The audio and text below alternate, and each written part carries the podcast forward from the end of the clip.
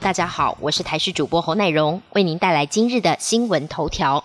接种流感疫苗后命为吗？台中有一名五十一岁的林姓男子，没有慢性病和家族病史。十月十号当天到诊所接种公费赛诺菲流感疫苗，隔天还跟妻子去爬合欢山，没想到十天后却出现身体不适的情况，一度以为是感冒，但情况越来越严重，手脚发麻，呼吸急促，送医急诊。家属还一度接到命危通知，最后确诊为罕见的 GBS 格林巴利症候群。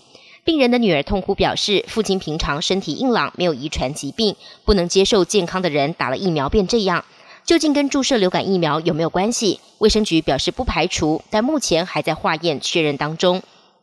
健保有关的讯息，旅居海外的国人回台后，只要付保就可以正常使用健保，长久下来引发国内民众不满。而根据卫福部的最新统计。结果显示，国人平均年使用的健保约为三万元左右，但近几年停保后复保的人数逐渐上升，短期停保复保在去年首次突破九万人，有人在复保一年内就花了健保一百三十二万，甚至还有除籍退保后加保的人，在一年内就花掉两百二十五万的健保费，是平均数字的七十五倍之多。日前，卫福部长陈时中曾经提出将海外收入纳入健保费计算，不过到目前为止，健保会都仍未纳入议程。台湾光复节这一天，马祖的南竿岛外竟然出现上百艘中共的船只，有渔船也有抽沙船，数量之多几乎把整个岛给包围起来。当地居民拍下画面，直呼太夸张。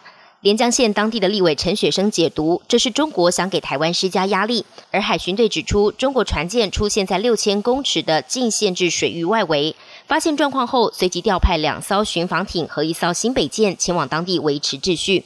连江县政府表示，目前已经在跟大陆沟通，希望能比照金门、厦门一样，共同执法打击越界渔船。美国大选倒数一个多星期，白宫再爆群聚，副总统彭斯身边幕僚至少有五人确诊。不过，照样维持造势行程。稍早到了北卡州拉票，被批公然违反 CDC 的隔离规定。同时间，白宫幕僚长在专访中表示，川普政府不打算控制疫情，因为要专注于研发疫苗以及新冠疗法。遭到对手拜登痛批，等同于是放弃了美国人民。另外，找来了 A 咖男星布莱德比特为竞选广告配音，也在周末的职棒世界大赛时段播放。不过，川普团队不甘示弱，试出了拜登副手贺锦丽频频口误的影片，丑化对方阵营。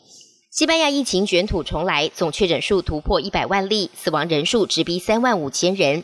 就怕疫情失控，总理桑切斯二十五号宣布全国进入紧急状态，禁止民众跨区移动，限制最多六人聚集。此外，除了加纳利群岛之外，西班牙全境实施宵禁，宵禁从晚间十一点到隔天早上六点。紧急状态将执行十五天。西班牙政府正要求国会延长紧急状态六个月，直到二零二一年五月初为止。泰国反政府示威持续，原本示威者要求总理帕拉育在二十四号晚间十点前辞职，没有获得帕拉育的回应。于是周日示威者再次号召民众走上街头。示威者下午到曼谷市中心集会，准备示威到晚上八点，但警方要求示威民众在傍晚五点解散。政府发言人表示，不会对示威群众使用武力，呼吁民众保持和平、尊重法律。先前帕拉育拒绝下台，表示要在法律框架下解决问题。直到入夜，示威者持续聚集，准备延长集会。示威者预计在礼拜一下午要游行到德国驻泰国大使馆，递交请愿书。本节新闻由台视新闻制作，感谢您的收听。更多内容请锁定台视各界新闻与台视新闻 YouTube 频道。